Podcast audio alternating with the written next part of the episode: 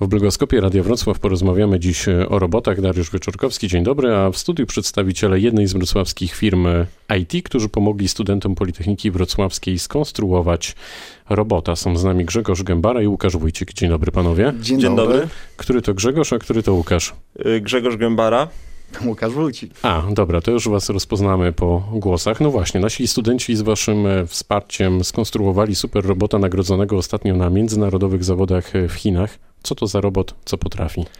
Y, Jest to robot. y, Łukasz Wójcik, dobrze spamiętałem. Grzegorz Gębara. Grzegorz Gębara, Grzegorz dobra. Gębara.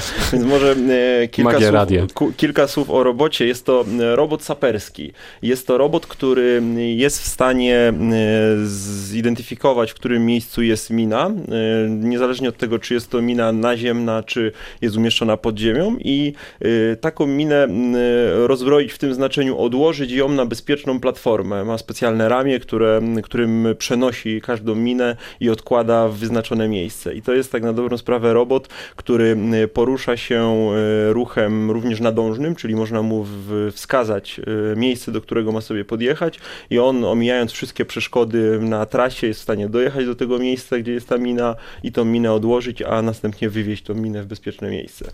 Łukasz, czy tego typu roboty, bo mam wrażenie, że już coś podobnego funkcjonuje, to znaczy pomagają tego typu roboty saperom. W czym ten jest taki, że e, no, podbił w sumie międzynarodowy rynek?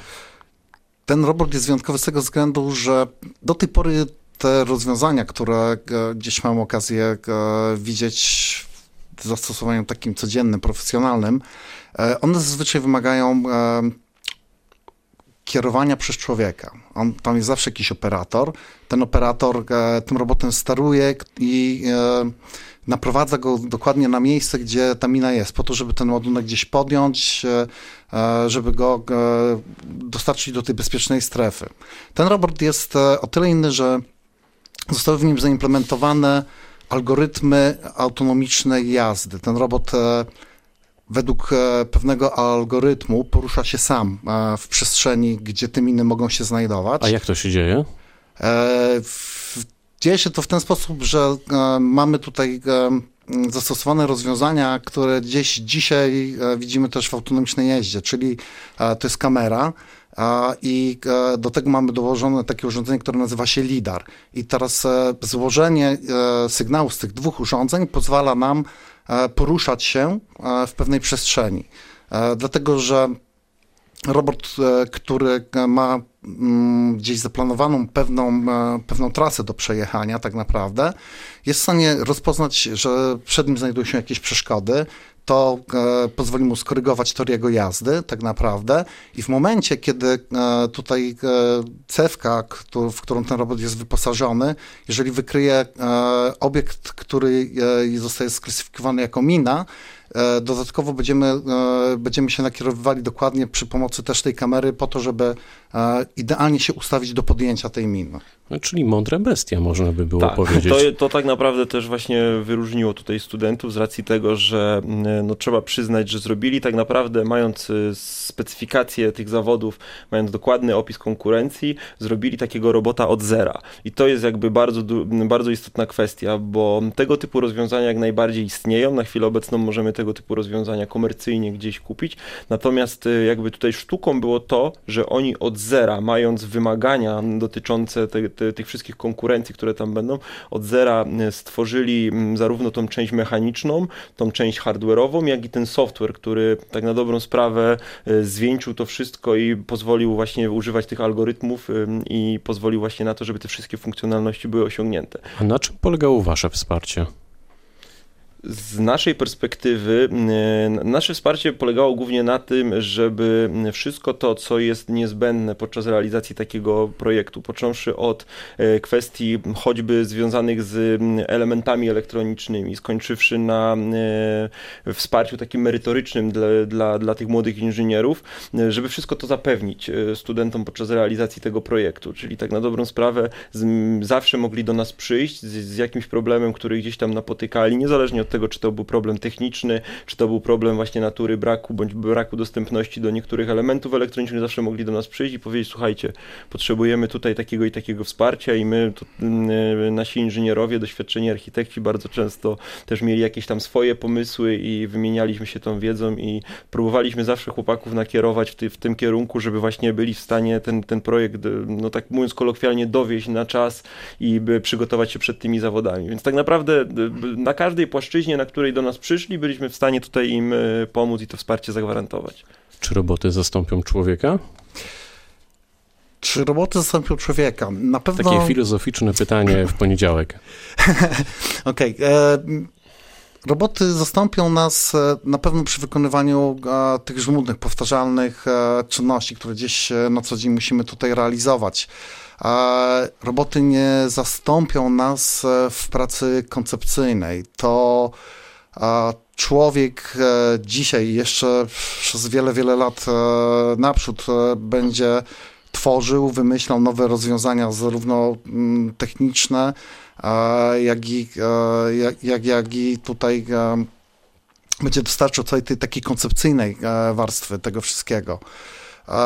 Nie obawiałbym się tego, że roboty nas e, zastąpią. No właśnie, czy my powinniśmy przychylnie patrzeć na rozwój tego typu konstrukcji, ale też tej całej branży związanej z robotyką, czy raczej powinniśmy drżeć o to, że one niebawem zastąpią nas i, Myślę, i wytną że, nas, mówiąc kolokwialnie, z pracy? Myślę, że w ogóle nie powinniśmy się niczego obawiać, wręcz przeciwnie. Uważam, że jest to wręcz naturalne, że te elementy naszej pracy, bądź te wszystkie czynności, które dla nas ludzi są niewygodne, powtarzalne, monotonne, mogą jak najbardziej być zautomatyzowane w pełni i to będzie ogromna wartość dodana. Co to może być na przykład? No choćby taki robot saperski, dzięki któremu nie musimy wysyłać człowieka, żeby daną minę przenieść z miejsca A do miejsca B. No to na pewno, to jest dokładnie, przede wszystkim bezpieczeństwo Dokładnie, człowieka. to jest jeden z takich elementów. No tutaj tak samo drony, które są w, są w stanie pewne rzeczy z, z, z, powietrza zweryfikować, zanim na przykład jakiegoś człowieka wyśle się w dane miejsce, więc tak naprawdę ta cała, ta cała robotyka, te, ta cała technologia, która gdzieś się pojawia, ona na pewno nie zastąpi właśnie tak jak Łukasz powiedział, tej pracy koncepcyjnej, Y, najzwyczajniej w świecie ułatwi nam bardzo wiele aspektów i na pewno nie sprawi e, takiego efektu, o którym się też mówi, e, że e, będzie mniej miejsc pracy z racji tego, że roboty te miejsca pracy będą zabierały, bo to kompletnie nie idzie w tym kierunku, bo tak naprawdę budowanie tych robotów stworzy nam nowe miejsca pracy. Po prostu na innym, wyższym poziomie, bo to będzie wtedy bardziej praca koncepcyjna. Jako, jako po prostu cywilizacja też będziemy do pewnych innych rzeczy wykorzystywani, a roboty, robotami będziemy sobie zastępować te elementy, które są monotonne, powtarzalne, i których my nie chcemy nawet robić. A gdzie już teraz możemy spotkać się e, z robotami i ich efektami pracy? Przede wszystkim w przemyśle dzisiaj. Tutaj też my z racji naszych doświadczeń e, mamy okazję obserwować szerokie zastosowanie e, robotyki w przemyśle, szczególnie w branży motoryzacyjnej, gdzie dzisiaj tak naprawdę samochody są w 80% składane przez, przez roboty. E, ale to są również e, rozwiązania na przykład e, autonomicznych magazynów. Jeden z największych graczy tego typu dzisiaj na rynku posiada autonomiczne magazyny, które same dokładnie wiedzą, co w środku mają, gdzie tak naprawdę klienci końcowi, zamawiając w internecie mm, te dobra, których potrzebują, e, wysyłają impuls, e, który do takiego magazynu, który sam ściąga dany towar z półki, pakuje go, etykietuje i tak naprawdę tylko e, dostarcza już do końcowego tutaj mm, do, do, do, do dostawcy tak naprawdę, który to później gdzieś tam przesyła. I nawet tutaj mamy też e, pewne pole, że tak powiem, do improvementu, do, do, do pewnych zmian, e, dlatego że jest już dzisiaj e, testowane dosyć szeroko rozwiązanie, gdzie ta końcowa dostawa też będzie robiona przez roboty. To będą autonomiczne drony, które się będą poruszały w przestrzeniach naszych miast. To już się chyba dzieje, prawda? Na przykład w przypadku dostarczania leków. Wiem, że takie testy z dronami trwają. Trwają i e, leki to są tutaj gdyby e, takim pierwszym zastosowaniem, o którym e, mówimy, tak? Bo mm, mówimy o grupie docelowej osób, które dziś mają problemy z poruszaniem się. E, tak naprawdę one ze względu na tą ograniczoną mobilność e, potrzebują takiego rozwiązania, które dotrze do nich z tymi lekami. Ale to będzie się rozszerzało, tak? E, nie jest tajemnicą, że tak naprawdę za kilka lat no, nasze codzienne zakupy będą do nas przylatywały no właśnie, dronem. Słuchajcie, a trudno jest zapanować nad dronami, nad ich możliwościami? Czy trudno? Ja myślę, że po prostu jest pewna praca, którą musimy wykonać, bo nie, tych zachowań tego urządzenia w przestrzeni jest bardzo, bardzo wiele, co powoduje, że tak naprawdę no teraz bardzo dużo firm pracuje nad takimi rozwiązaniami, te rozwiązania są testowane, one jeszcze nie są tak powszechne i tak skomercjalizowane, właśnie ze względu na to, że pewne prace, pewne jeszcze ulepszenia muszą być wdrożone. Podejrzewam, że też z funkcji czasu cena takich rozwiązań będzie malała i to się po prostu skomercjalizuje i stanie się bardziej dostępne. I to jest jakby element, e, który teraz stanowi e, jakby największe wyzwanie. Pewne rzeczy po prostu przeprocesować, przepracować i wytworzyć produkt, który będzie dostępny. To mniej więcej tak samo jak w latach 70., 80. telefony komórkowe się pojawiały.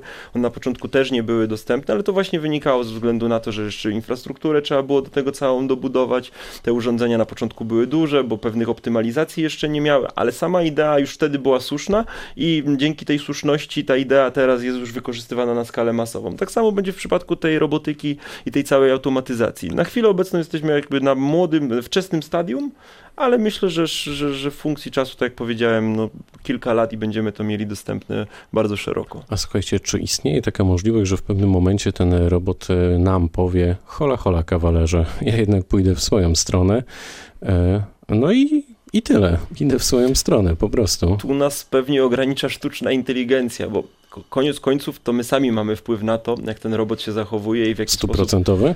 Nie pozostawiacie jako ludzie, którzy współtworzą tego typu produkty to miejsca bardziej, na polemikę? To jest bardziej, mam wrażenie, jeszcze temat taki trochę science fiction. To znaczy, no oczywiście są, jest sztuczna inteligencja, są różnego rodzaju algorytmy, które y, odpowiadają za to, że ten robot pewnego rodzaju decyzyjność po swojej stronie ma. Ale uważam, że na tym etapie, o którym my teraz tutaj mówimy, ta decyzyjność i ta kreatywność tego urządzenia jeszcze nie jest tak duża i, i jest to wszystko jednak schematyczne, przewidywalne przewidywalne, no i jest to zawsze wynikiem jakiegoś algorytmu. Więc to jeszcze na pewno nie jest taki moment, o którym moglibyśmy pomyśleć, że za niedługo roboty wskoczą i będą się organizowały, będą zakładały pierwsze społeczności swoje i tak dalej. To, to kompletnie w, w, tym kierunku e, na chwilę obecną nie idzie i też nie, nawet nie jest na takim etapie, żeby mogło... A widzicie takie zagrożenia? Na dzień dzisiejszy nie e, bo dotykamy tutaj takiego tematu, e, gdzie mówimy o samoświadomości maszyn. I my, jako cywilizacja, nie jesteśmy dzisiaj na takim etapie technicznym, e, gdzie moglibyśmy stworzyć algorytm, który byłby świadomy sam siebie. E, I z tego względu ja jestem przekonany o tym, że tutaj wojna z maszynami czy wizje z Terminatora raczej nam nie grożą. E, zobaczymy. W razie czego za kilka lat wrócimy do tej rozmowy do, i tego je, to nie była obietnica. To, okay, mm, odpowiadać. Trochę już o tym powiedzieliście, ale doprecyzuję to. Czy w takim razie waszym zdaniem robotyka to jest nasza przyszłość? Absolutnie. To jest już stały element, z którym może nie, nie, nie będę mówić, że należy się pogodzić, tylko po prostu zaakceptować.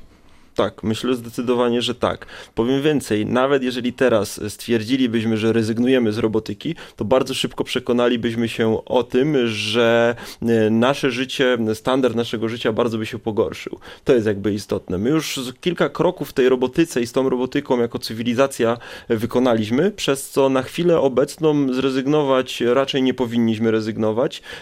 To by było, jakby nie ma żadnych argumentów za tym, żeby rezygnować, a z drugiej strony rozwijać i jest sens i warto z tego względu, że no już będąc na tym etapie widzimy, jak dużo profitów mamy z tego, jak wiele możemy sobie części elementów naszego życia ułatwić najzwyczajniej w świecie, więc uważam, że tak, że powinniśmy się rozwijać i to jest technologia, która, która jest przez nas odkrywana słusznie i, i nad którą myślę, że na spokojnie będziemy przez kolejne lata panować i, i będziemy czerpać naprawdę ogromne zyski y, na różnych płaszczyznach. Gdzie i kiedy będziemy mogli zobaczyć tego fantastycznego robota waszej e, współprodukcji, no i kiedy on zacznie pracę, bo jak rozumiem jest już e, gotów do tego.